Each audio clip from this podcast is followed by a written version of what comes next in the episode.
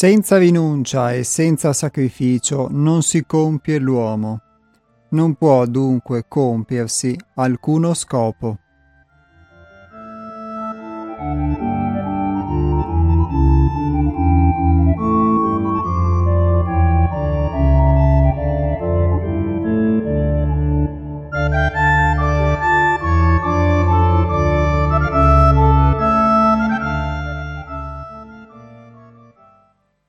Con questa piccola pillola tratta dal Roseto, il nostro volume di aforismi, ha ora inizio la puntata di oggi degli Altronauti, la trasmissione a cura del Centro di Pedagogia Evolutiva 6 altrove, in onda ogni venerdì sulle frequenze di radio cooperativa. Oggi in particolare venerdì 24 dicembre, giornata della vigilia della festa di Natale e eh, in questa giornata inizio già la trasmissione eh, facendovi una um, piccola richiesta o una,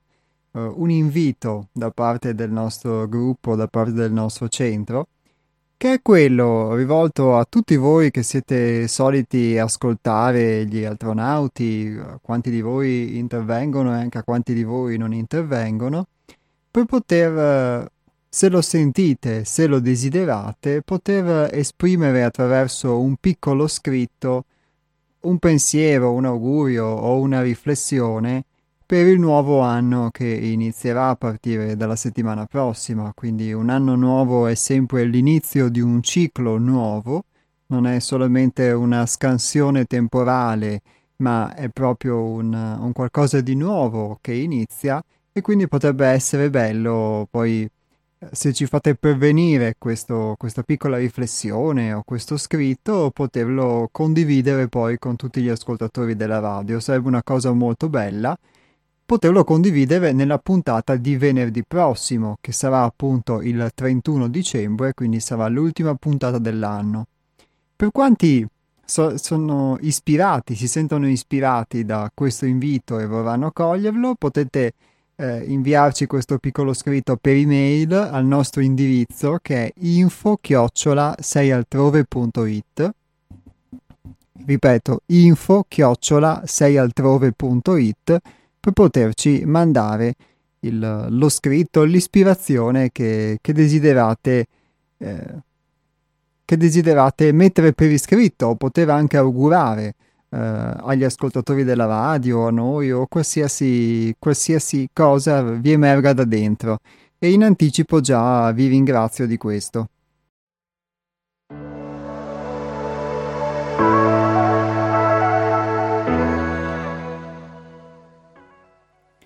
Un'altra piccola nota tecnica, come vi avevo detto nelle scorse puntate, per il momento non è in funzione il servizio SMS della radio qui nello studio, quindi per chi è solito intervenire tramite sms o vuole mandare un messaggio alla trasmissione, anziché telefonare in diretta, vi do un altro numero provvisoriamente che è questo, il 348 49 46 379. Ve lo ripeto così che possiate appuntarvelo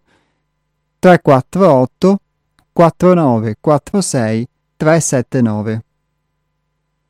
Questo è il numero degli sms a cui potete inviare un messaggio per poter uh, comunicare con gli altri ascoltatori e con noi tramite appunto sms. Invece per uh, la telefonata in diretta resta il numero classico che è lo 040, 049 880 90 20. Ve lo ripeto 049 880 90 20.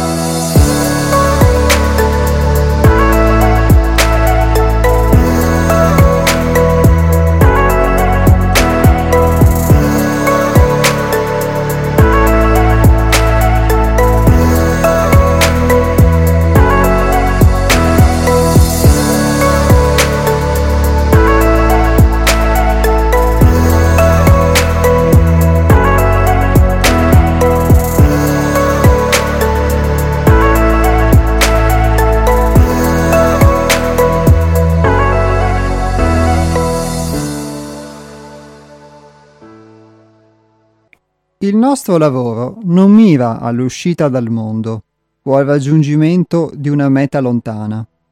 come viene concepito il paradiso o il nirvana, ma punta al cambiamento dell'esistenza in maniera non incidentale, ma consapevole, in modo da riportare nella quotidianità quegli stati dell'essere agognati da tanti, spiritua- da tanti aspiranti spirituali e religiosi, inclini alle alte vette dello spirito, con l'inevitabile fuga dal mondo.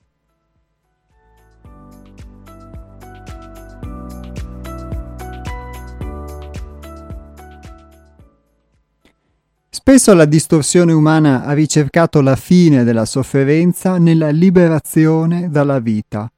quando invece per stare bene al mondo è necessario realizzare la luce divina presente proprio nella vita, in quel vivere quotidiano che scandisce l'inesorabile battito dei cicli e dunque del tempo.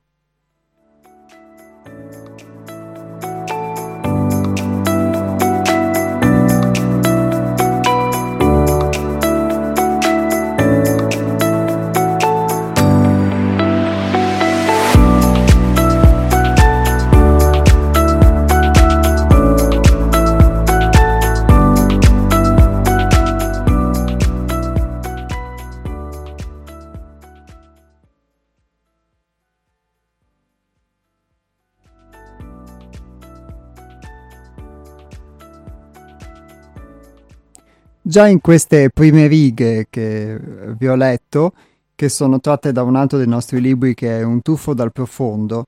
ma in queste prime righe di un capitolo che ha come titolo Il coraggio di superarsi, emerge un tema che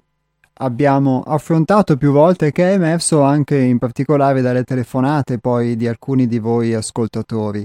Il fatto di poter eh, dare un valore all'esperienza quotidiana e soprattutto la difficoltà che spesso si trova nel poter coniugare quello che viene visto come un lavoro su se stessi, un termine che usiamo molto spesso, e quindi come un lavoro introspettivo, interiore, in cui una persona tende o può tendere ad isolarsi, a fuggire, fuggire dal mondo, fuggire dalla vita, poterlo conciliare con invece la vita nel mondo, con la vita in generale.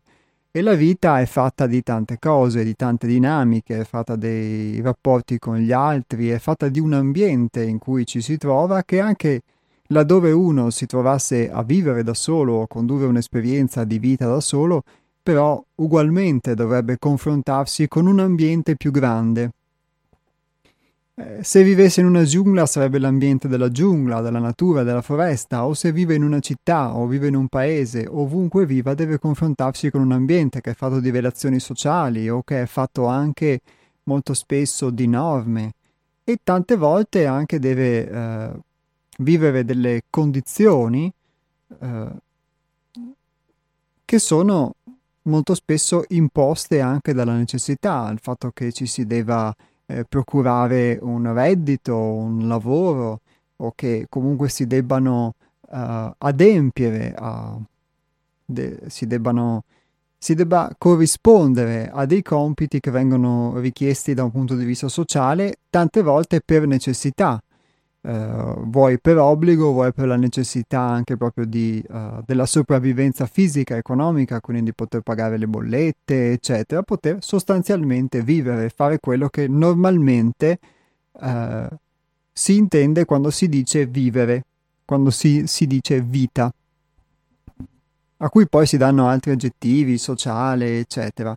E molto spesso quindi molti di voi hanno chiesto ma come si può eh, relazionare una necessità di potersi conoscere, quindi di potersi uh, indagare, ritirare quasi dal mondo, perché questa è l'idea che si associa spesso a questa necessità, a questo percorso,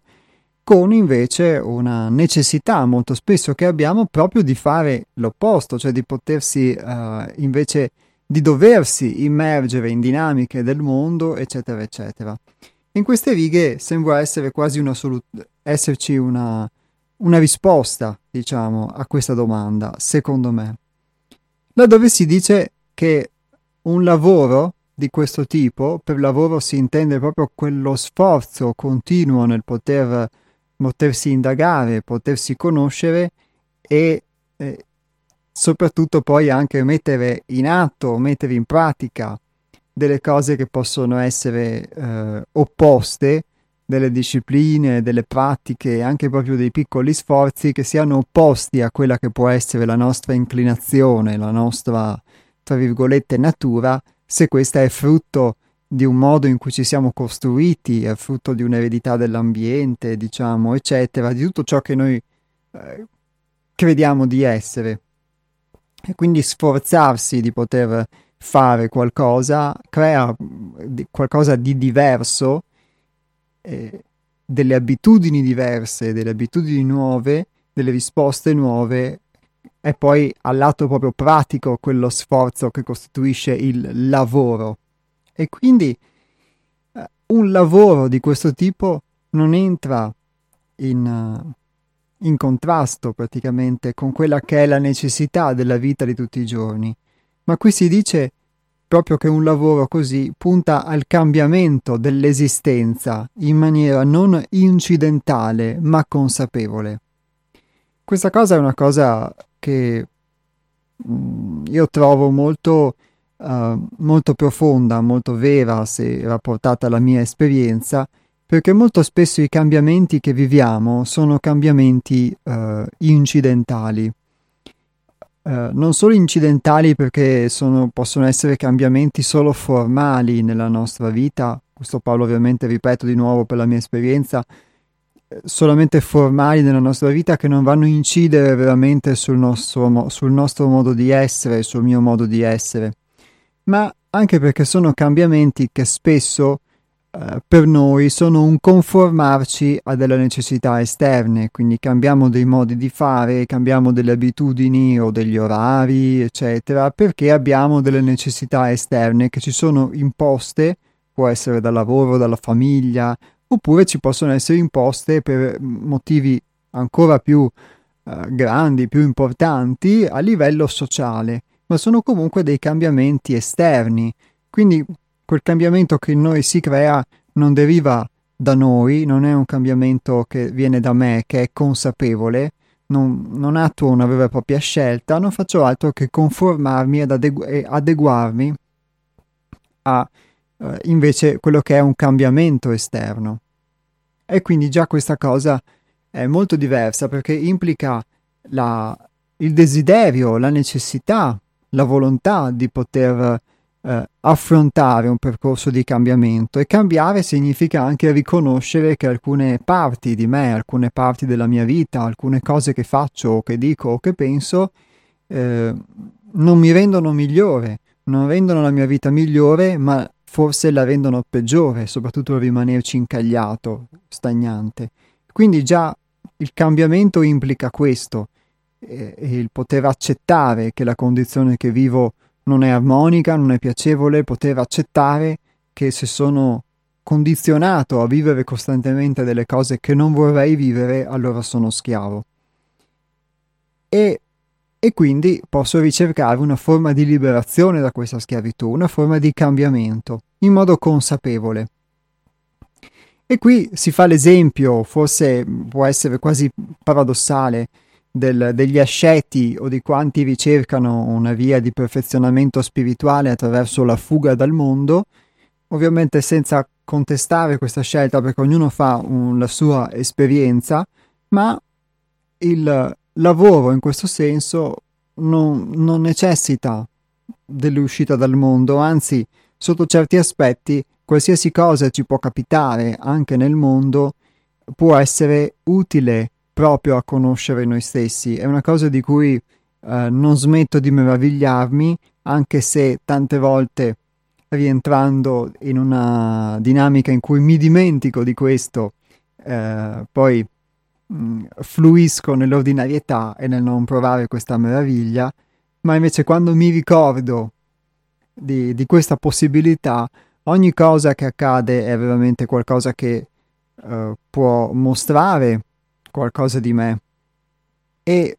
qui si dice che spesso la distorsione umana ha ricercato nella liberazione dalla vita, quindi nell'affrancarsi da tutte queste dinamiche, la fine della sofferenza, quando invece per stare bene al mondo è necessario realizzare la luce divina presente proprio nella vita, in quel vivere quotidiano che scandisce l'inesorabile battito dei cicli e dunque del tempo.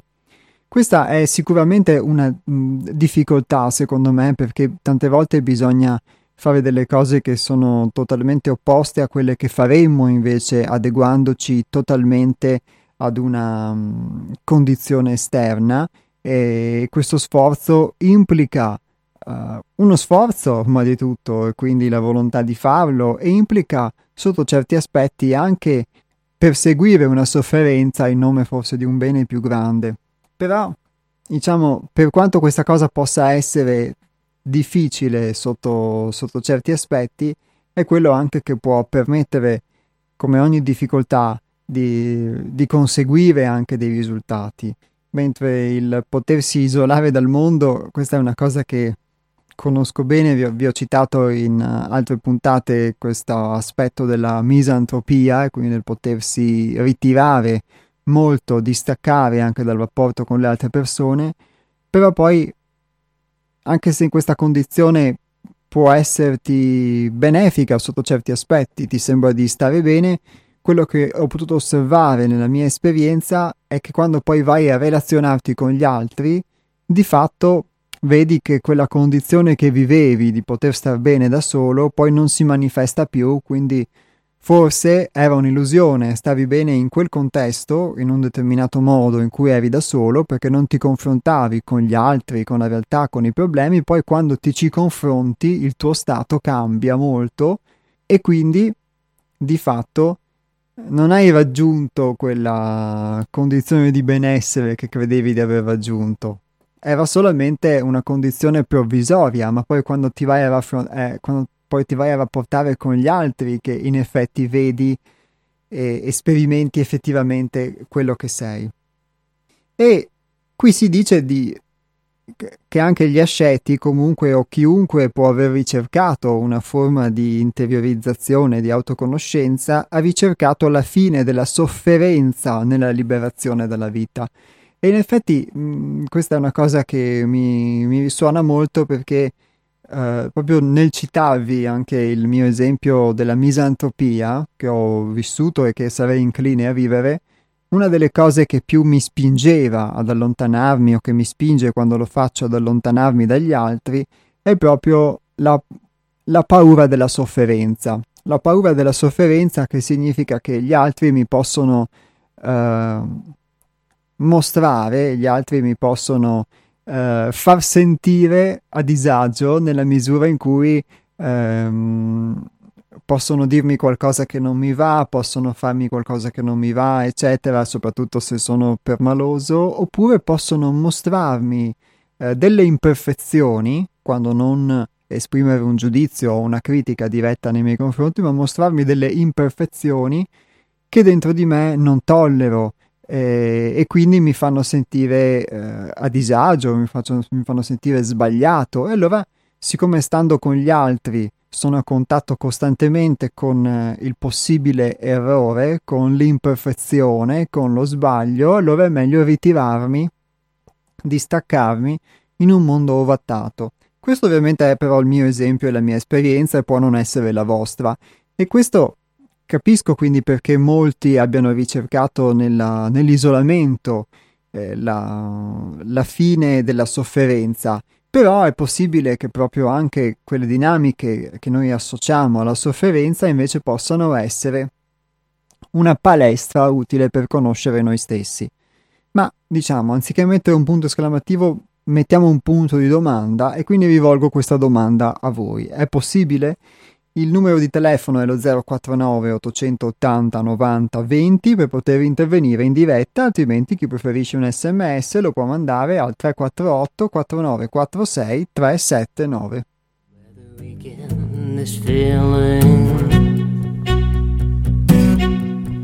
And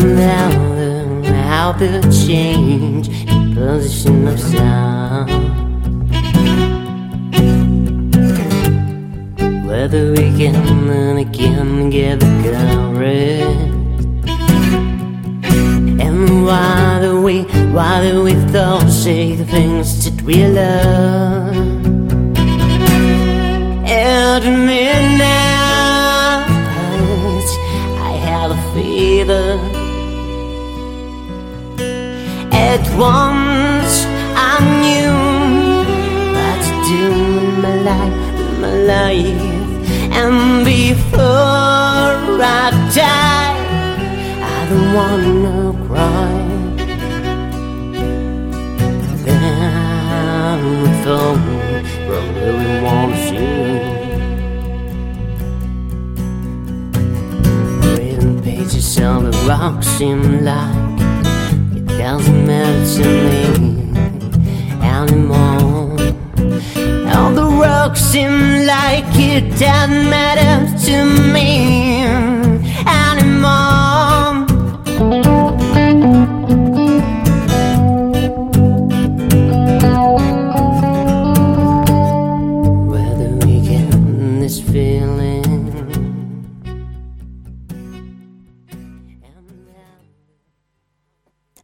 La nostra opera vede nella liberazione individuale, attraverso una strutturata individualizzazione, una prima tappa necessaria per accedere ad uno stato di coscienza superiore che deve essere per gradi organizzato, stabilizzato e reso attivo. Potremmo dire incarnato e sperimentato per identità.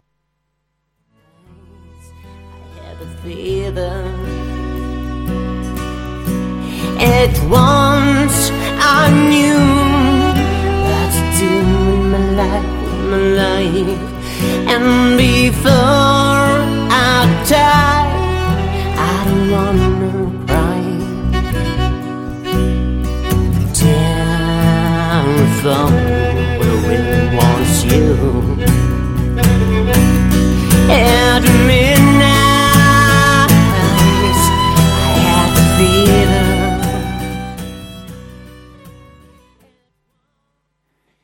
E qui entriamo forse su quello che può essere un buonissimo auspicio che per il momento posso leggere, posso dire che è possibile sperimentare qualcosa di diverso e quindi anche poter rispondere molti- molte volte in modo diverso a delle situazioni. E per me resta una, una meta, non qualcosa che ho sperimentato in quantomeno in senso pieno quello che vi ho appena letto in queste, in queste righe, però è una, è un'ulteriore risposta alla domanda che, come vi dicevo, spesso è stata posta. La possibilità quindi di poter strutturare un, un grado di coscienza sempre più eh, individualizzato e quindi poter, come vi dicevo, vivere le esperienze però con una partecipazione o una presenza diversa alle esperienze stesse e questo può permettere di, di rispondere in modo diverso, di guardare delle cose in modo diverso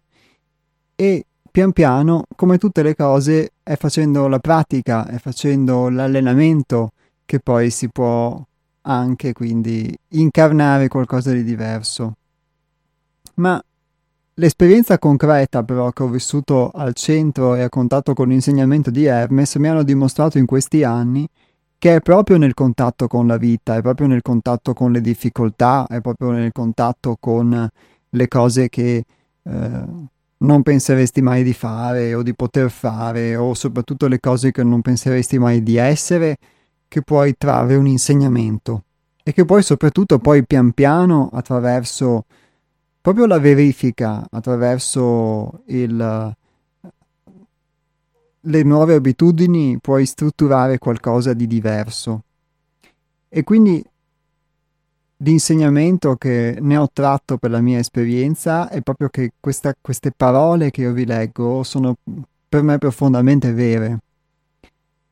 Nel fatto che è a contatto con la vita e non isolandosi da essa, è a contatto proprio anche con le difficoltà, con l'imperfezione, perché se non entrassi mai a contatto con l'imperfezione, ritornando all'esempio di prima,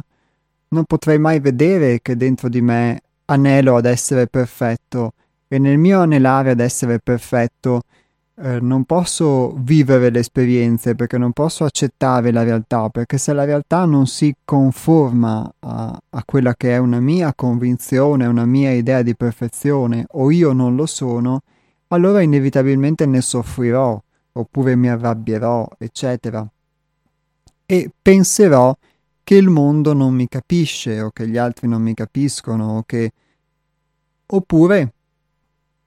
che sono io sbagliato per il mondo e in un caso o in un altro comunque sarò portato a, a distaccarmi e soprattutto a distaccarmi dall'esperienza a non poterne trarre insegnamento. Quindi questa diversa, possiamo chiamarla consapevolezza, anche se è una parola molto usata, però applicata a delle cose concrete, che può essere proprio il rapportarsi con le persone con cui vivi, ad esempio, o il eseguire dei compiti delle mansioni anche le più semplici, anche le più ordinarie, però in modo diverso,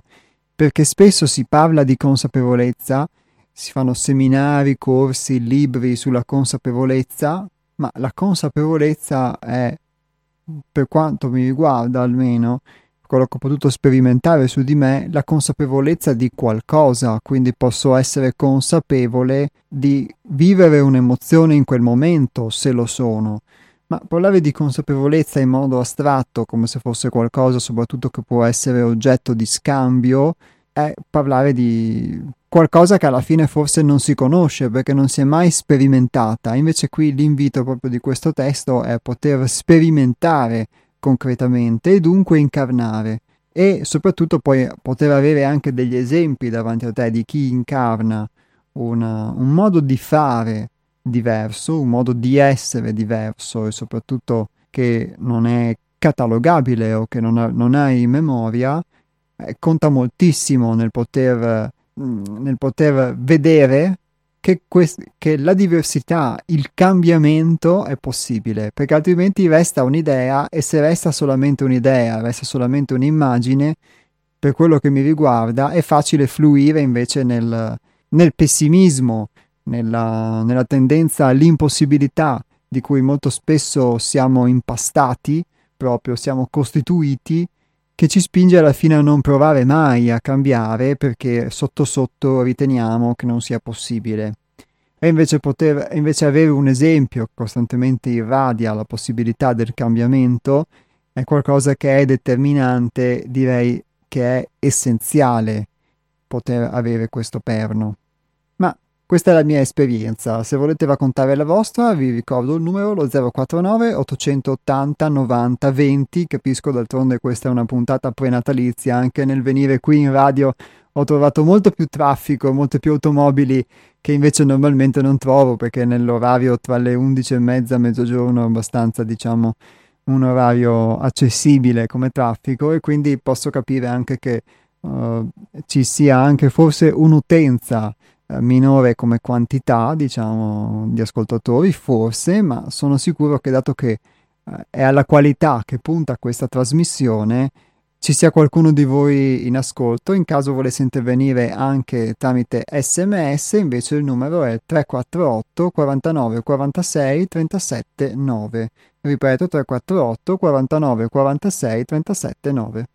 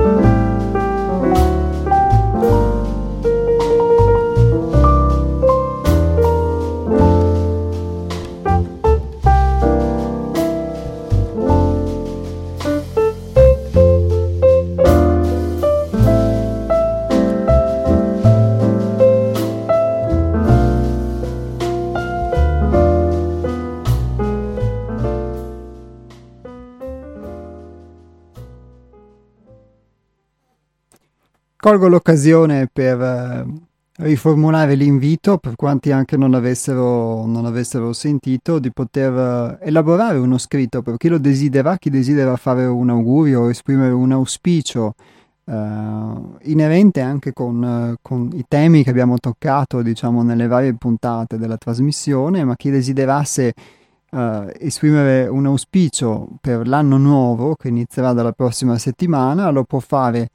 uh, per iscritto, se vuole scrivere un piccolo testo, una piccola riflessione, inviarcelo via email al nostro indirizzo. Il nostro indirizzo email è info-seialtrove.it, lo ripeto, info-seialtrove.it e noi poi lo potremo leggere nella puntata di venerdì prossimo che è il 31 dicembre.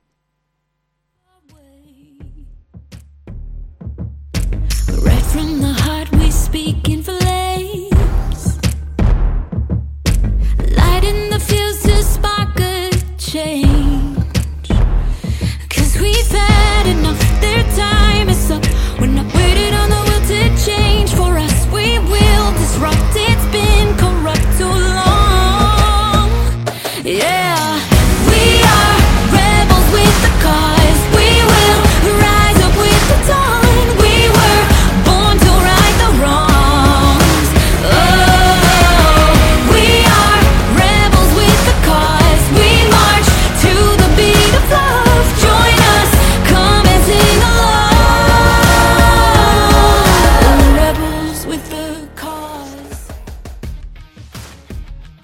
Pronto? Eh, pronto? Mamma mia che ritorno, sono Enrichi. Ciao, ciao. Enrichi, ciao, bentornato. Posso fare un, un, auspicio audio? Certo, va bene. No, è una cosa generale, vedendo quello che succede, vedendo eh, c'è una incapacità diffusa di analizzare. Allora io l'auspicio che faccio è che finalmente cambino un po' i programmi scolastici, che forse di sapere quanti peli aveva sulla mano destra Cesare Augusto forse non è così utile, sarebbe sì eh, da studiare, ma insomma invece di soffermarsi tanto, e che invece venisse introdotto uno serio studio della musica ma serio nel senso di imparare a capirla, analizzarla e scinderla, perché è matematica, è matematica. E poi un vero studio della scienza, perché allora tu impari a connettere le cose. Io vedo che purtroppo manca, manca a livello molto diffuso, non che io sia chissà chi per carità, ma avendo un, avuto una formazione musicale molto profonda, sapendo analizzare le partiture di qualsiasi tipo, ti giuro che è un lavoro che ti, ti insegna tante di quelle cose che tu non hai neanche l'idea, non solo musicali, di, di tutto, di psicologia, di matematica, di struttura, no? E poi avendo una gran passione per la scienza, anche là è la stessa cosa. Eh, devi imparare a mettere assieme diver- tante cose per capire cosa sta succedendo. Ecco, e, e lasciare un po' perdere, insomma, di studiare i sepolcri, Messia, Pindemonte, vabbè, insomma, abbiamo capito. Eh, c'è tanta roba che viene studiata che è inutile, secondo me, e invece tanta cosa che forse volutamente io arrivo a dire, non viene insegnata nelle scuole perché forma troppo le menti. Ecco, eh, le menti, io trovo che tra i miei colleghi, per esempio, anche quelli considerati meno eh, più strumentisti che musicisti, ecco, però c'è molta più capacità di analisi di tanta gente che si frega di lauree, di questo di quello, che poi a un certo punto non riescono a capire neanche perché si accende la lampadina. Ecco, e, e questo è il mio auspicio, che cambino i programmi scolastici, non abbandonando un certo indirizzo, ma tagliando le cose inutili e ne, negli spazi ricavati infilare delle cose molto più utili. Con questo ti faccio gli auguri di buon, buon Natale. Grazie ecco. Sì, perché io, pur essendo ateo, sono una, un amante di Gesù Cristo, di ciò che disse, di ciò che indicò, per cui festeggio molto volentieri la sua nascita anche se è del tutto simbolico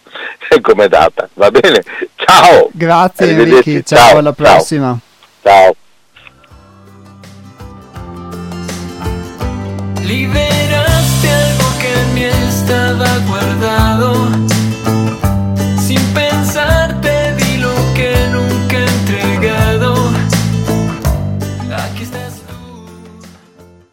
Beh, grazie ad Enrico, ovviamente come detto ricambio gli auguri e poi avremo sicuramente occasione forse di risentirci in onda, diciamo, anche nel corso di queste festività natalizie. L'auspicio di Enrichi sicuramente, diciamo, è un po', mi permetto di dirlo, sotto certi effetti fuori tema rispetto alla, alla trasmissione, anche se è ben, ben, accolto, diciamo, il desiderio sicuramente di un cambiamento. Noi qui abbiamo affrontato da un punto di vista diverso il tema dell'istruzione, non quando ne abbiamo parlato, più che altro della educazione, tant'è che proponiamo una pedagogia di tipo diverso, quindi fondata sulla conoscenza di noi stessi, ovviamente eh, che possa essere applicabile a, a, chiunque, a qualsiasi età e quindi da, diciamo, da, da 0 a 999 anni potenzialmente, eh, perché parliamo di una, di una possibilità di conoscere noi stessi. Sicuramente quindi non sono per quello ovviamente che per quello che mi riguarda, secondo me non sono soprattutto i contenuti a poter cambiare, a poter, a poter mutare, ma può essere anche proprio anche lo stesso orientamento dell'istruzione come di tanti altri aspetti della società che eh, potrebbe cambiare perché se l'ambiente determina molto di noi, determina molto delle nostre convinzioni, determina il modo in cui elaboriamo la stessa idea che abbiamo di noi stessi, allora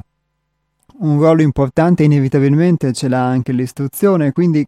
se l'ambiente in cui vivessimo, in cui uh, venissimo forgiati, fosse diverso e potessimo noi stessi, attraverso l'incarnazione, come si diceva eh, prima, di una diversa consapevolezza su molte cose, poter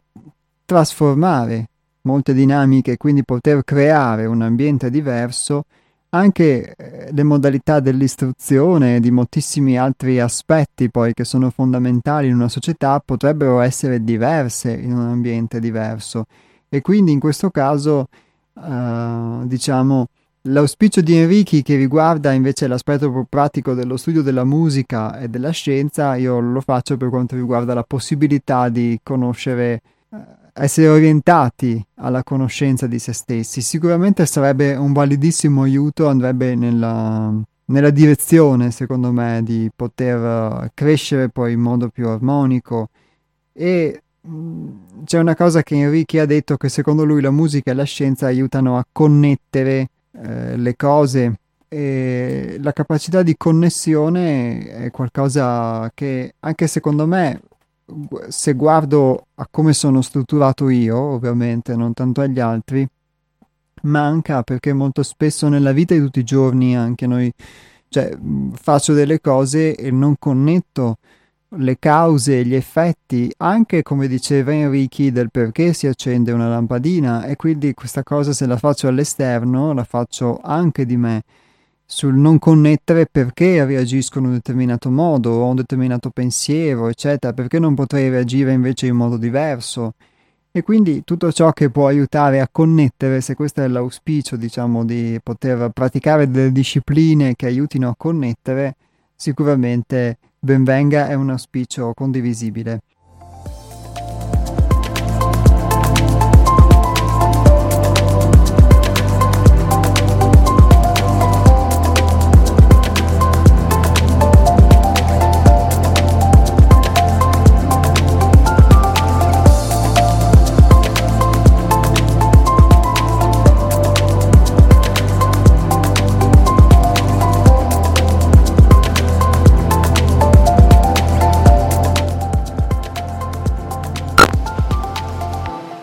Pronto? Pronto? Sono Antonio, ciao. Ciao Antonio, ben trovato. Ciao. E mi, mi, è piaciuto molto il primo brano che hai messo, c'è un ritorno in qui al, al telefono, vabbè. Me, quel, io l'ho, l'ho, ravvisato in Nick Cave, un cantautore australiano che usa il pianoforte e ha della, una poesia di testi lancinanti ed è, ed è molto adatto alla riflessione sul sé. Comunque mi, mi, mi riconnetto un po' al... Dunque, tu richiami spesso all'esperienza personale. Io lo capisco così. Una, una riflessione esperienziale, insomma, la capisco così. Cioè non, non faccio pipponi, non faccio prediche, non, non mi impalco, eh, ma mh, mm, seguo un po' quel che è il mio percorso personale, mm, il, il caratteristico per esempio dell'adolescenza di farsi domande, di riflettere su sé, di prendere lentamente consapevolezza e di individuarsi, scegliere una propria strada nella vita e con tutto lo sforzo il, e anche il dolore e, e, la bellezza che questo comporta. E mi, mh, mm, lo ricollegavo un po' ad un discorso che ho sentito in una trasmissione della RAI, dopo RAI Storia, dove hanno, por- hanno parlato del fenomeno del singolarismo, della singolarità, cioè ognuno di noi sembrerebbe, che sembrerebbe essere un tratto, un tratto forte della contemporaneità. Addirittura a tal punto, diceva questa professoressa, che al motto moderno libertà, uguaglianza, libertà, cioè sì, è fraternità, lib- libertà, eguaglianza e fraternità, si sta sostituendo il motto, il controllo, la sicurezza, al posto di libertà, il, la singolarità, la propria singolarità al posto di uguaglianza e la felicità al posto di fraternità. E allora mi chiedo, mi chiedo, questa ricerca de, mm, sulla propria esistenza, su prendere consapevolezza dell'esistenza, perché alcuni dicono che l'esistenza, quello che noi esist- viviamo concretamente, è il rivestimento della vita. Un conto è la vita e un conto è l'esistenza e poi ecco, e che questo fare riferimento all'esperienza è proprio dare polpa a ciò, a ciò che è la vita di ognuno, a ciò che è l'aspetto singolare di ognuno e che attraverso la propria esperienza uno riflette su sé, prende consapevolezza, come dicevi tu, e, e, e in senso, ecco, in senso non assoluto, ma accettando il limite che è diverso dall'ideale di perfezione, perché l'ideale di perfezione, per esempio, veniva insegnato nei seminari, e lo dico io, è, è su uso una parola forte, è quasi una perversione. In, in che senso? Nel senso che essendo fatto di legno storto, avendo limiti e anche malizie personali, imbarcarsi sull'ideale di perfezione, che è una cosa impossibile, è un po', è un, è un po troppo, ecco, è sopra le righe. E quindi una riflessione sul sé va benissimo, ma anche un'accettazione propria, delle proprie caratteristiche, delle proprie, cioè migliorarsi sì, lo sforzo di migliorarsi, però se, avendo presente che niente di quello umano, che è umano è assoluto. E se proprio vogliamo, vogliamo rico- ricondurre a questa esigenza personale di pienezza. Ecco, ecco per esempio, La musica può essere una, la musica, le arti eh, possono avere questo, questo, questa profonda umanità, questa, questa caratteristica della propria singolarità e di questa aspirazione al, come posso dire, alla, a, quella, a, quella innoc- a quella, bellezza che troviamo nei bimbi, nei, nei bambini, a, quella, a, quel, a, quel, solco profondo della vita. Ecco, mi, mi, mi fermerei qui. Ciao. Grazie Antonio. Ciao. Grazie mille e ti faccio gli auguri di buon Natale.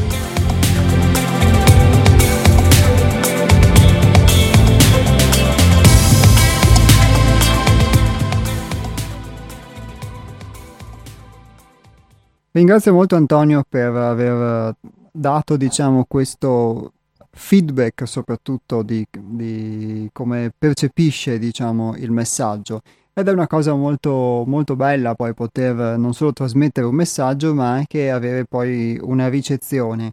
E il, l'aspetto che lui cita del singolarismo sicuramente può essere come tutte le cose, secondo me, un pregio e un difetto, un, un lato tra virgolette negativo e un lato positivo. Sicuramente secondo me c'è un, un, lato positivo che può essere quello di poterci permettere anche di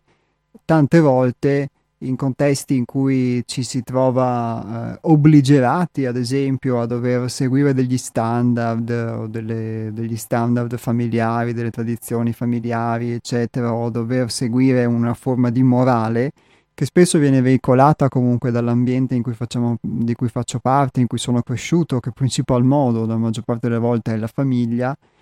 avere questo aspetto di singolarismo, per come l'ho percepito io, sicuramente permette di potersi distaccare, di potersi affrancare anche da molte condizioni e potersi eh, in questo senso sì cercare una propria strada, quindi non dover necessariamente mettere i panni del proprio padre, della propria madre o dei propri nonni, come spesso si è fatto nelle generazioni, ma potersi anche eh,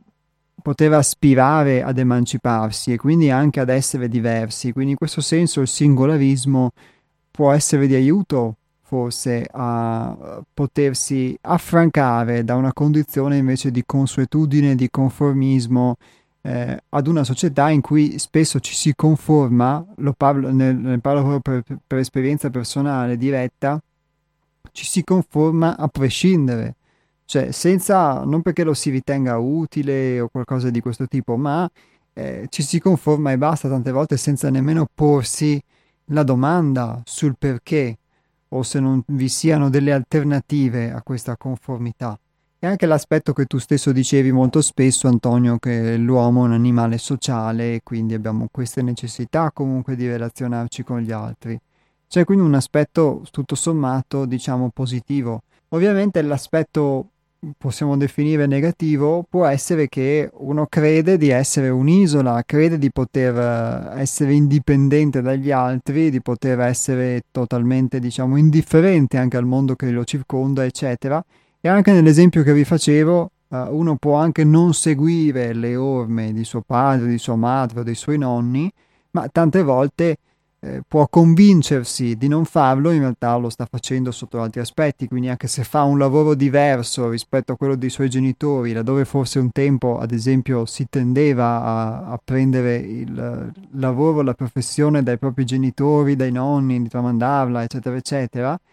eh, oggi eh, si è più portati invece, ad esempio, a, all'idea di poter inseguire una forma di istruzione che poi ti possa portare ad una forma di professione, eccetera, anche se nella realtà di tutti i giorni è molto spesso solo un'idea, un, anzi un'illusione, però si, è, si, ha questa mentalità che è sicuramente diversa rispetto alla mentalità mh, di molte generazioni fa, però tante volte non ci si rende conto che ugualmente, anche se si crede di poter essere emancipati, distaccati, eccetera, si attinge allo stesso campo di informazioni della propria famiglia e ci si comporta ugualmente in questo modo. E come ogni cosa, l'ambiente da cui proveniamo può avere dei pregi o può, come può avere dei difetti e quindi è eh, nella misura in cui posso conoscere me stesso che posso anche distaccarmi da queste dinamiche. e, o valorizzare le cose belle, però mh, mm, questo vale per la famiglia, vale per qualsiasi ambiente, quindi questo aspetto che citi Antonio del singolarismo, secondo me mm, calza a pennello con il senso della trasmissione, perché eh, l'invito proprio che è stato fatto, più che un invito, la delucidazione, la spiegazione proprio, è quello di non prendere il lavoro su di sé, quantomeno questo che ho potuto esperire, diciamo, attraverso l'insegnamento di Hermes al centro altrove, il lavoro su di sé come un rifugio, come una fuga, come una giustificazione per poter portare avanti questo singolarismo esasperato, ma al contrario potersi approcciare proprio a, alle dinamiche della vita, a fare di ogni cosa che accade quindi uno strumento per conoscere se stessi. E in questo senso, il, uh, poi sono molti gli spunti che hai dato, adesso lascio spazio anche agli ascoltatori, anche sull'aspetto della felicità, perché sicuramente molte, um, molti di noi intendono la felicità come l'appagamento di tutti i desideri, quindi è, è quello che ricerchiamo, ma che costantemente tante volte non riusciamo mai a trovare, perché c'è sempre non riusciamo mai ad essere totalmente soddisfatti appagati nemmeno di noi stessi. E il, in questo senso tu citavi l'ideale di perfezione che può essere molto sopra le righe rispetto a una condizione umana che è fatta di essere un legno storto,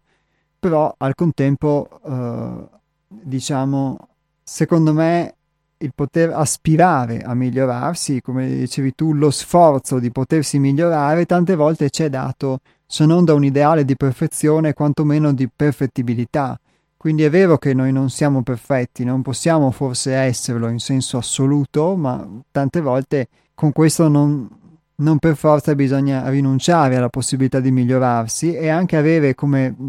ti dicevo riportando il mio esempio, un, un esempio di fronte, anche e soprattutto che può essere un insegnante o una persona che può incarnare un insegnamento o comunque un esempio di qualsiasi tipo che dimostra che qualcosa è possibile, ti stimola e ti spinge anche a poterlo rendere possibile nella tua vita, quindi poterti migliorare. Altrimenti, senza anche questo ideale, tante volte uno si, si affloscia, si, si rammollisce, pensa che tanto tutto è impossibile, tanto non è possibile cambiare, tanto e quindi eh, tante volte smette di avere invece proprio quello stimolo che ti può permettere di poter fare, come dicevamo, qualcosa di diverso. Ecco, colgo spunto, diciamo, da, da queste considerazioni che hai fatto, che sono molto valide e ti ringrazio. E invito ovviamente anche quanti volessero aggiungere le loro a poterlo fare. Il numero di telefono è lo 049 880 90 20. Pronto? Carissimo Iapos, sono... scusa mi sto soffocando, sono Ivan da Campalto. Ciao Ivan, ben trovato. Stavo, mi stavo praticamente soffocando, va bene, importa, capita. Ascoltami, allora, intanto auguro a te e a tutto um, il centro 6 altrove un felice Natale, una felice vigilia, una felice Santo Stefano. Alle vostre rispettive famiglie che sia un Natale ricco di belli avvenimenti, di pace, di luce, di gioia interiore e invito anche a tutti gli ascoltatori come me che hanno lavorato interiormente a stare bene, a essere comunque consapevoli, ecco aggiungo eh, tu sta buono, aspetta un attimo c'è l'orologio che mi sta cucui, cucculizzando qua, vabbè, col cucù. Scusatemi, allora ri- riprendo, stavo dicendo... comunque intanto che... Ivan. Dimmi? Ricambio gli auguri intanto. Grazie. Ricambiamo. E con l'occasione, con l'occasione, appunto, visto che sono in tema di auguri, voglio praticamente, appunto, visto che ho augurato agli ascoltatori il buon Natale, di essere felici interiormente, eccetera, eccetera, di avere anche la consapevolezza, qua aggiungo a quello che hai detto tu prima del singolarismo, avere la consapevolezza di sì lavorare interiormente, però io invito anche quando si lavora interiormente non isolarsi dicendo va bene, lavoro interiormente, mi isolo e basta, cioè esternarlo, nel senso io ho fatto questo tipo, cioè dirlo anche in giro, anche una cosa stupida, che non è mai stupido, dire Mari, io ho fatto questo tipo di lavoro, lo esterno perché mh, mi fa capire che comunque mi sento me stesso. Ecco, questo è l'augurio che mi sento di dare a tutti, come lo sto facendo io, come l'ho fatto in diverse altre occasioni, di esternare quanto noi lavoriamo dentro, avere la consapevolezza di esternare, perché comunque il singolarismo, se uno lavora dentro e si isola, non gli serve niente lavorare dentro, perché eh, se si isola vuol dire che invece metterlo a disposizione degli altri, mamma mia sono senza voce oggi, va bene, metterlo a disposizione degli altri si riesce anche a lavorare meglio secondo me. Spero di non essere andato fuori tema, no, ma credo fatto, di no. fatto, hai centrato no. proprio il tema. Anzi, ho aggiunto carne al fuoco secondo me. Certo. Grazie mille Ivan. Prego. Un abbraccio. Ancora tanti auguri anche alla mia Luciana, che è la mia, diciamo, mascotte, che la pensa sempre come me. E cosa dire, basta. Grazie per quello che fate per noi, veramente di vero cuore. Grazie a te Ivan degli ascolti e auguri di cuore da parte del centro altrove. Ok. Ciao, un abbraccio. Grazie Iapos. Ciao Ivan. Ciao. Bene.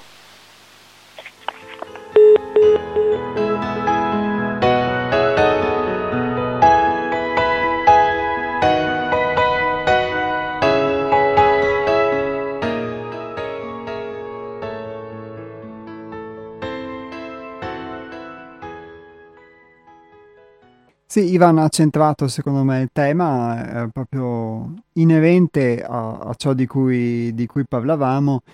E quindi sì, come dice lui, che senso ha lavorare se poi ci si isola, poi nulla toglie, non lo so, ognuno fa sicuramente la sua esperienza che è fatta poi di solitudini, è fatta di, di rapporti interpersonali, eccetera, quindi se è vero che tante volte la solitudine può essere una droga, tante volte possono essere una droga anche la necessità assoluta dei, dei rapporti, dei rapporti con gli altri perché alla fine possono riempire un nostro vuoto, ma questo fa parte sicuramente di un processo di, di sincerizzazione, forse poi in, uh, in, ognuno di noi, che ammetto per quanto mi riguarda tante volte non è semplice perché uh, nei confronti degli altri poi possiamo avere anche dei, dei sensi di colpa o del sensi del dovere, eccetera. E, e quindi si creano poi anche queste dinamiche, diciamo, nel rapportarsi tra gli altri che fanno tutte sicuramente parte del lavoro. C'era un, um,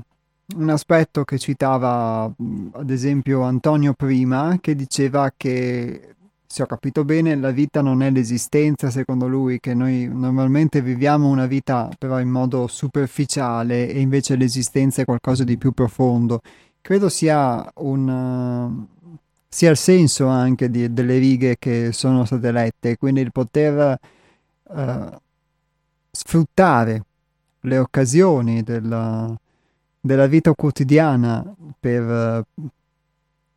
come strumento di conoscenza, come strumento di poter, poter superare o quantomeno vedere anche i propri limiti le proprie difficoltà e anche poter, potersi sforzare, diciamo, per poterle risolvere, è qualcosa che contribuisce a, a vivere la vita in modo meno superficiale e quindi anche gli aspetti proprio più quotidiani possono essere vissuti in, in modo meno superficiale e quindi possono essere, diciamo, forse non propriamente eh, esotici, possono essere non paragonabili a quello che può essere un corso di meditazione o di illuminazione o all'effetto che fa poter andare in India, però tante volte anche andare in India o in Tibet, eh, così, o alla Mecca, ma rimanere comunque identificato in quello che può essere un, una mia mancanza, un modo d'essere, eccetera, forse mi potrà essere poco utile, potrebbe essermi più utile invece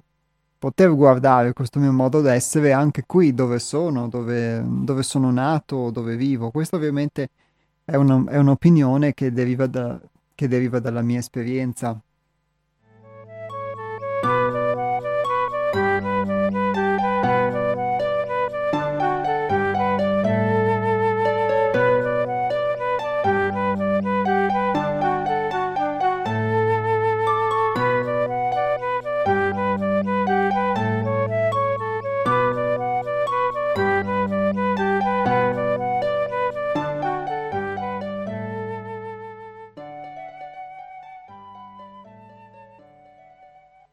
Il lavoro non deve e non può essere un abbandono dell'esistenza, come praticato dagli asceti,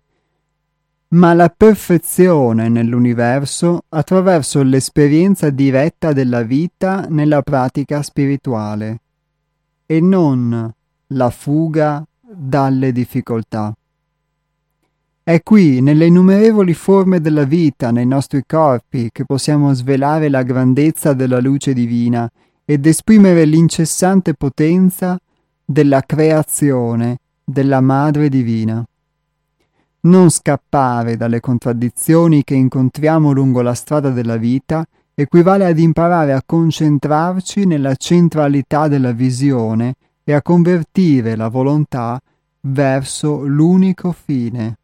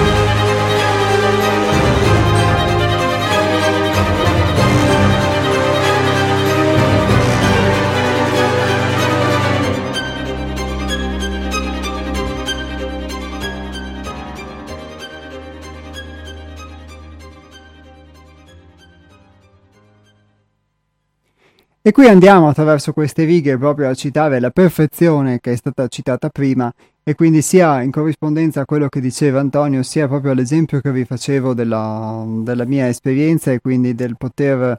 eh, vivere una sofferenza nel sentirmi imperfetto e questo quindi portarmi a isolarmi dagli altri. Antonio diceva prima la perfezione, se consideriamo l'essere umano come un legno storto, è qualcosa che è molto al di sopra delle righe rispetto alla nostra condizione umana.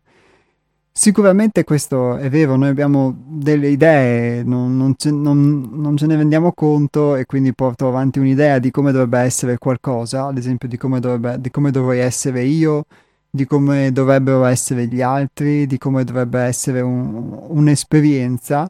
e soprattutto commensurando, confrontando un'esperienza che vivo io con l'esperienza degli altri o di come le cose dovrebbero essere nella mia testa, vivo una forma di imperfezione nel fatto che questa non sia come, come credo che dovrebbe essere e tante volte queste convinzioni che strutturano questa idea di perfezione sono ehm, convinzioni che derivano nostro, da come siamo cresciuti, dalla nostra morale, non ne siamo nemmeno consapevoli e quindi possono informare anche un bambino degli anni 90, degli anni 2000, degli anni 2010, 2020, anche sebbene sembri cresciuto in un'epoca totalmente diversa rispetto a quella in cui quei pregiudizi morali sono stati concepiti. Però tutto questo contribuisce a formare in noi delle idee, delle, di come dovrebbero essere le cose che ci accompagnano e che fungono costantemente da fantasma sotto certi aspetti nella, nella mia vita, per cui diventano il metro di misura per l'esperienza. E a nostra volta queste idee ci sono state tramandate inconsciamente dai nostri genitori, da, dalla, dalle persone che abbiamo frequentato, eccetera, dall'ambiente in cui siamo cresciuti e mh, tante volte le abbiamo assorbite, molto spesso in modo non critico, perché eravamo bambini, abbiamo assorbito queste, queste idee, queste convinzioni e noi tuttora oggi le usiamo per, per misurare la nostra esperienza. Quindi qualsiasi forma di imperfezione molto spesso, secondo me, per quello che ho vissuto io, è perché vivi qualcosa che non si conforma all'idea che tu hai di come quella cosa dovrebbe essere. Quindi se ti dicono qualcosa per cui tu ti senti sbagliato, il sentirsi sbagliato, il sentirsi imperfetto, sbagliato, equivale ad una forma di autogiudizio che ti porta a sofferenza, prima di tutto, prima che a, ad una forma di giudizio altrui. Quindi c'è un'idea di perfezione che è totalmente astratta, che sicuramente è un, un, grande limite da poter superare. C'è invece una perfezione nella vita che può derivare proprio dal, dal potersi invece superare per poter, per poter essere migliori. Quindi anche l'aspetto invece di poter eh, rapportarsi in modo diverso con, con gli altri o il provare ad affrontare, ad esempio, la paura della propria imperfezione nel rapportarmi con l'altro può essere una forma di superamento e quindi che porta di fatto a migliorare eh, la mia vita, poter affrontare quindi questa paura anche di qualcosa di molto semplice perché tante volte eh, ho potuto vedere che nelle cose di cui ho paura spesso associo delle immagini o associo dei pensieri, delle idee che non sono reali.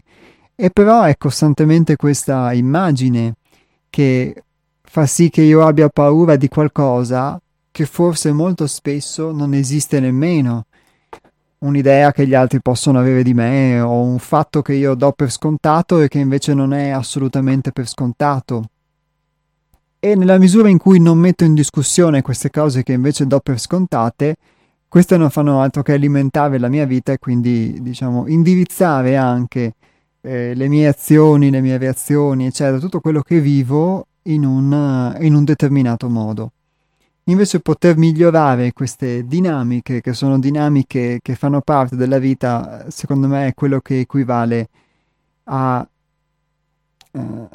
alla perfezione nell'universo attraverso l'esperienza diretta della vita nella pratica spirituale e non la fuga dalle difficoltà. E vi rileggo, è qui, nelle innumerevoli forme della vita, che possiamo svelare la grandezza della luce divina.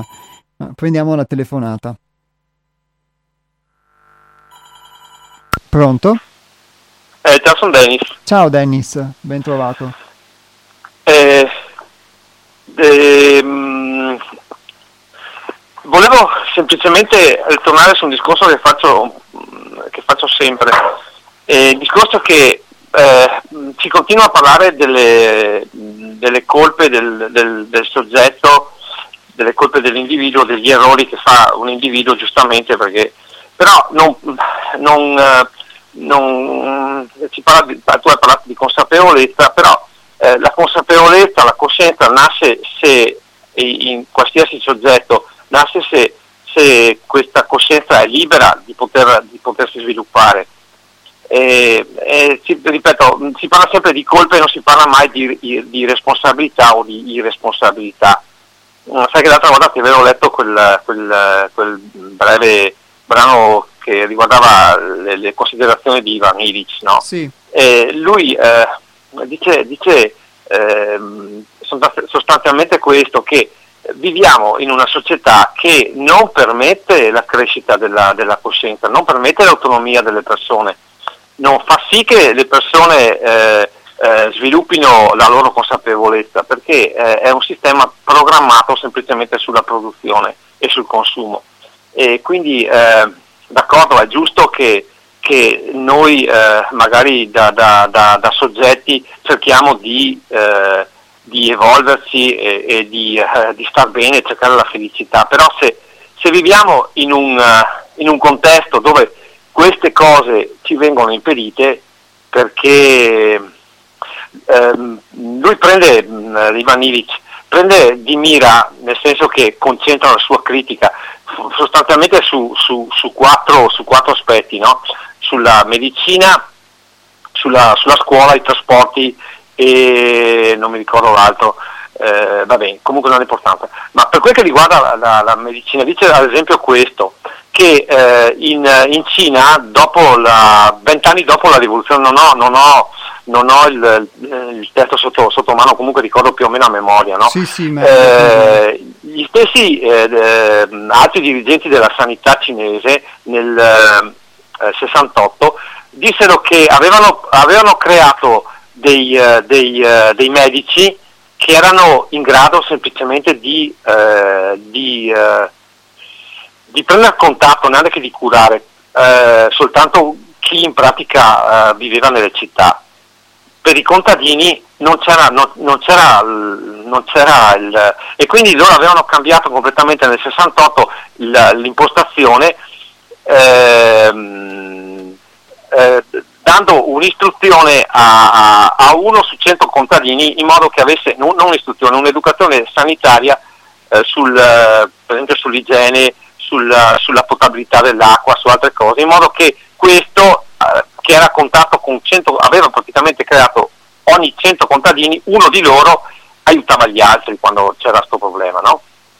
Ehm, ah. Per quel che riguarda l'istruzione, diceva che le spese, le spese investite semplicemente per, per strumentazione, per tecnologie, eh, computer e quant'altro, lui parla, non parla di questo perché il libro sono del 76. Comunque eh, eh, c'era una, una, enorme specializzazione, ricerca eh, di, eh, un'enorme ricerca sulla specializzazione e non sulla manualità e non sul fatto che, eh, che i ragazzi venissero su imparando a usare le mani, in poche parole, no? Ecco, non so se ho reso l'idea, però bisogna anche capire in che contesto viviamo prima di dire ci sono i cattivi, no? Perché ci sono i cattivi, è vero che ci sono i cattivi, però eh, questi lavorano, lavorano sulla base di, di, di, regole che sono loro non, non, buone, insomma, in poche parole. Ti saluto e faccio le auguri a tutti quanti. Ciao. Grazie Dennis, vi cambiamo.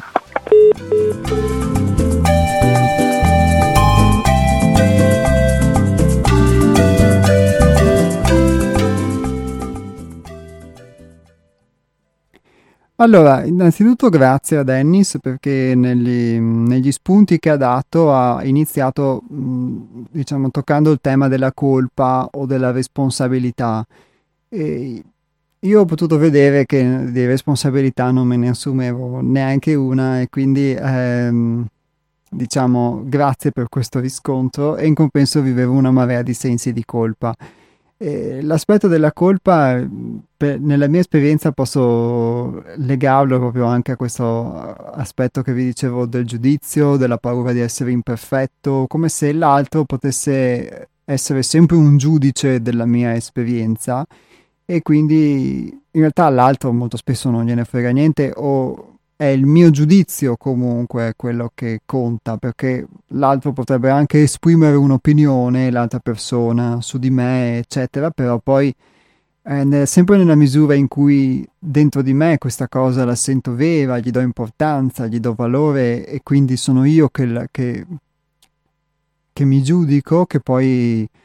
soffro di questo giudizio, mi privo di, mi privo di energia, diciamo, eccetera. E tante volte questa cosa può accadere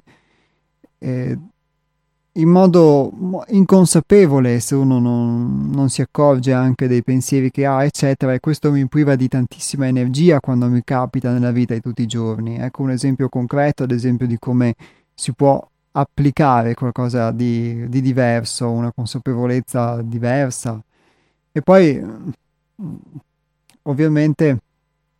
anche riconoscere questa è una cosa, poi poter sempre superare queste condizioni quando ti capitano è un'altra cosa, però già con uno sforzo, diciamo, sicuramente eh, quello che ho potuto ecco, sperimentare, vivere, vedere è che attraverso lo sforzo che crei questa consapevolezza diversa, senza lo sforzo mh, mm, non ce l'hai perché la leggi o perché la senti, eccetera. Il contesto ambientale che citava Dennis, per quanto ho potuto, posso vedere io, è abbastanza condivisibile, secondo me, questo, questa opinione di Dennis, per cui il contesto in cui viviamo è, diciamo, tendenzialmente più opprimente forse che invece favorire la libertà, l'emancipazione, eccetera, però eh, questo diventa, secondo me, un motivo in più proprio per poter per poterci lavorare, perché è vero che il contesto ambientale favorisce questa oppressione, forse è proprio uh, queste idee fisse che abbiamo molto legate, diciamo, che forse secondo me sono ben espresse proprio dal, dal contesto ambientale in cui viviamo, però dobbiamo, farci, dobbiamo comunque farci conti e questo può essere uno stimolo per, per poter esercitare uno sforzo ulteriore sicuramente, e, per cui oltre all'esserne consapevoli mentalmente, poi poter per quanto mi riguarda anche vedere in che misura dentro di me proprio posso incarnare quel limite, quella, in, quell'impossibilità e poterlo far divenire della possibilità. Questo è l'insegnamento che finora ho potuto vedere che è una realtà, che i limiti possono in realtà diventare delle possibilità e, e quindi anche forse proprio il sistema in cui viviamo più si mostra opprimente più può, defin- può diventare una possibilità. Tu stesso, Dennis, dicevi, se ho capito bene, che in, uh, nel libro di Illich, Illich riporta il fatto che in Cina fino agli anni 70, comunque dopo la rivoluzione di Mao, essendo un contesto molto diverso, eh, la medicina riguardava solamente, i, con- eh, solamente eh, i, cittadini, chi viveva in città, chi viveva in campagna conduceva un altro stile di vita e aveva tutta una rete di autoaiuto, se ho capito bene, eccetera. Ecco, già questo voglio dire è, una, è un messaggio implicito, se vogliamo, anche di una possibilità che tante volte può nascondersi nella possibilità, però... Uh, a monte, ecco, io posso guardare partendo da me stesso le impossibilità concrete nella mia vita quotidiana, il fatto che vi dicevo, la difficoltà di potermi relazionare con l'altro, ma anche il, il mio giudizio diventa già un limite che può diventare una possibilità, perché se guardiamo il lato positivo della cosa, in molte occasioni una condizione di questo tipo permette anche di potersi interiorizzare o distaccare anche rispetto agli altri, rispetto invece forse a chi ha un coinvolgimento emotivo molto maggiore, tanto per farvi un esempio. E le altre cose citate da Dennis, sicuramente la medicina, la scuola, come diceva prima Enrichi, uh, tutto questo può essere uh, sicuramente strutturato in modo diverso, però per quello che mi riguarda sono cose che io posso riconoscere vere, però sono astratte perché non, uh, io non, non, sono presidente del consiglio o ministro della pubblica istruzione, eccetera, e molto probabilmente anche se lo fossi non avrei il reale potere di poter fare queste cose. Quello su cui attualmente posso dire di poter esercitare uno sforzo di conoscenza sono me stesso come materiale di conoscenza.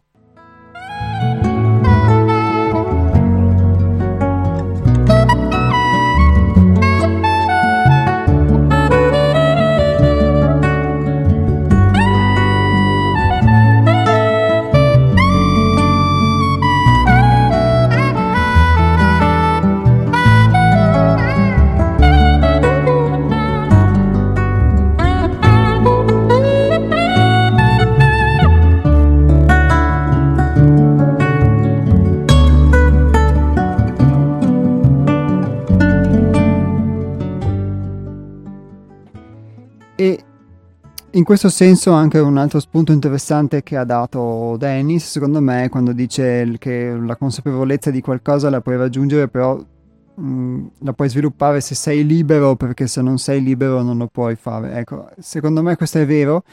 il, uh, perché parlo proprio perché ho ritenuto per molto tempo di essere consapevole, ma non ero consapevole proprio di niente perché di fatto ero totalmente condizionato e anzi proteso, pur nel mio credermi alternativo, in realtà proteso proprio al conformarmi costantemente a, all'ambiente che mi circondavo, in cui mi trovavo. Quindi eh, finché sicuramente eh, non, non, mi rendo conto di questa condizione di, di condizionamento, non potrò aspirare ecco, ad emanciparmene.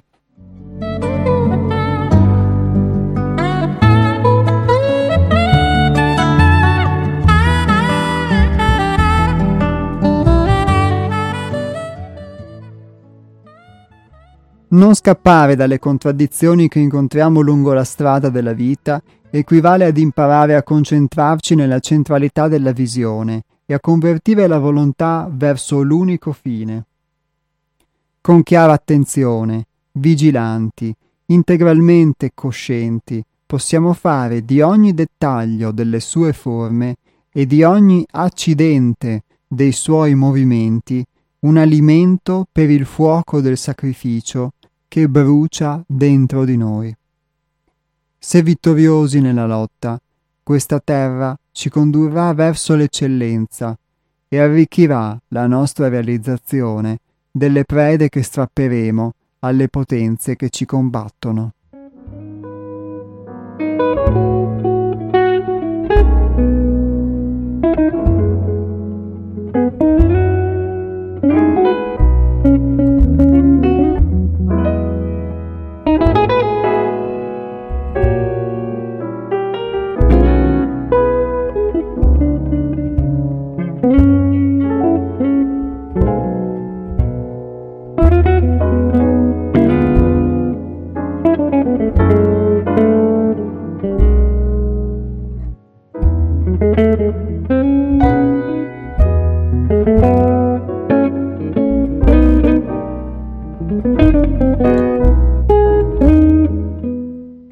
Questo aspetto quindi di poter usare come per mettere sul fuoco nel sacrificio ogni dettaglio della vita è sicuramente in linea con l'aforisma che abbiamo letto in apertura della trasmissione. Senza rinuncia e senza sacrificio non si compie l'uomo, non può dunque compiersi alcuno scopo.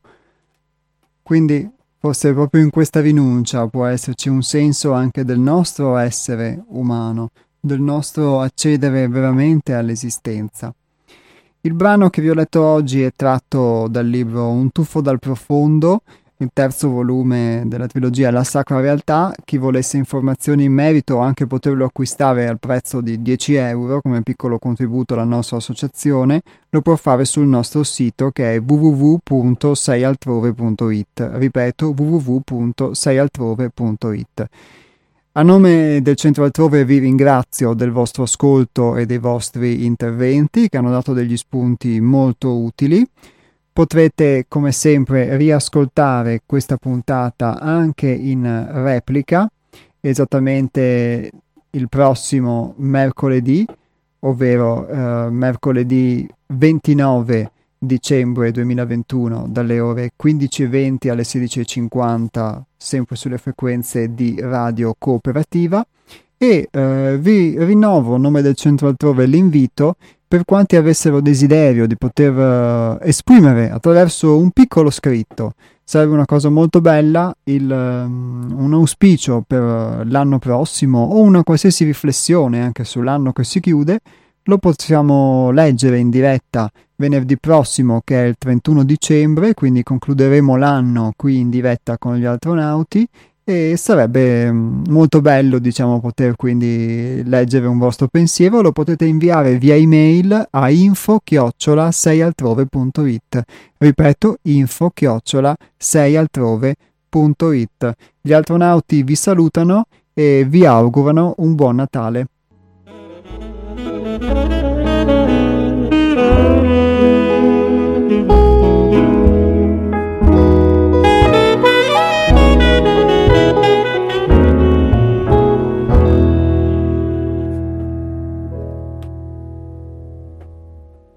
simile al fuoco che costretto brucia, così la morte ci costringe alla vita. O verità! misericordia infinita.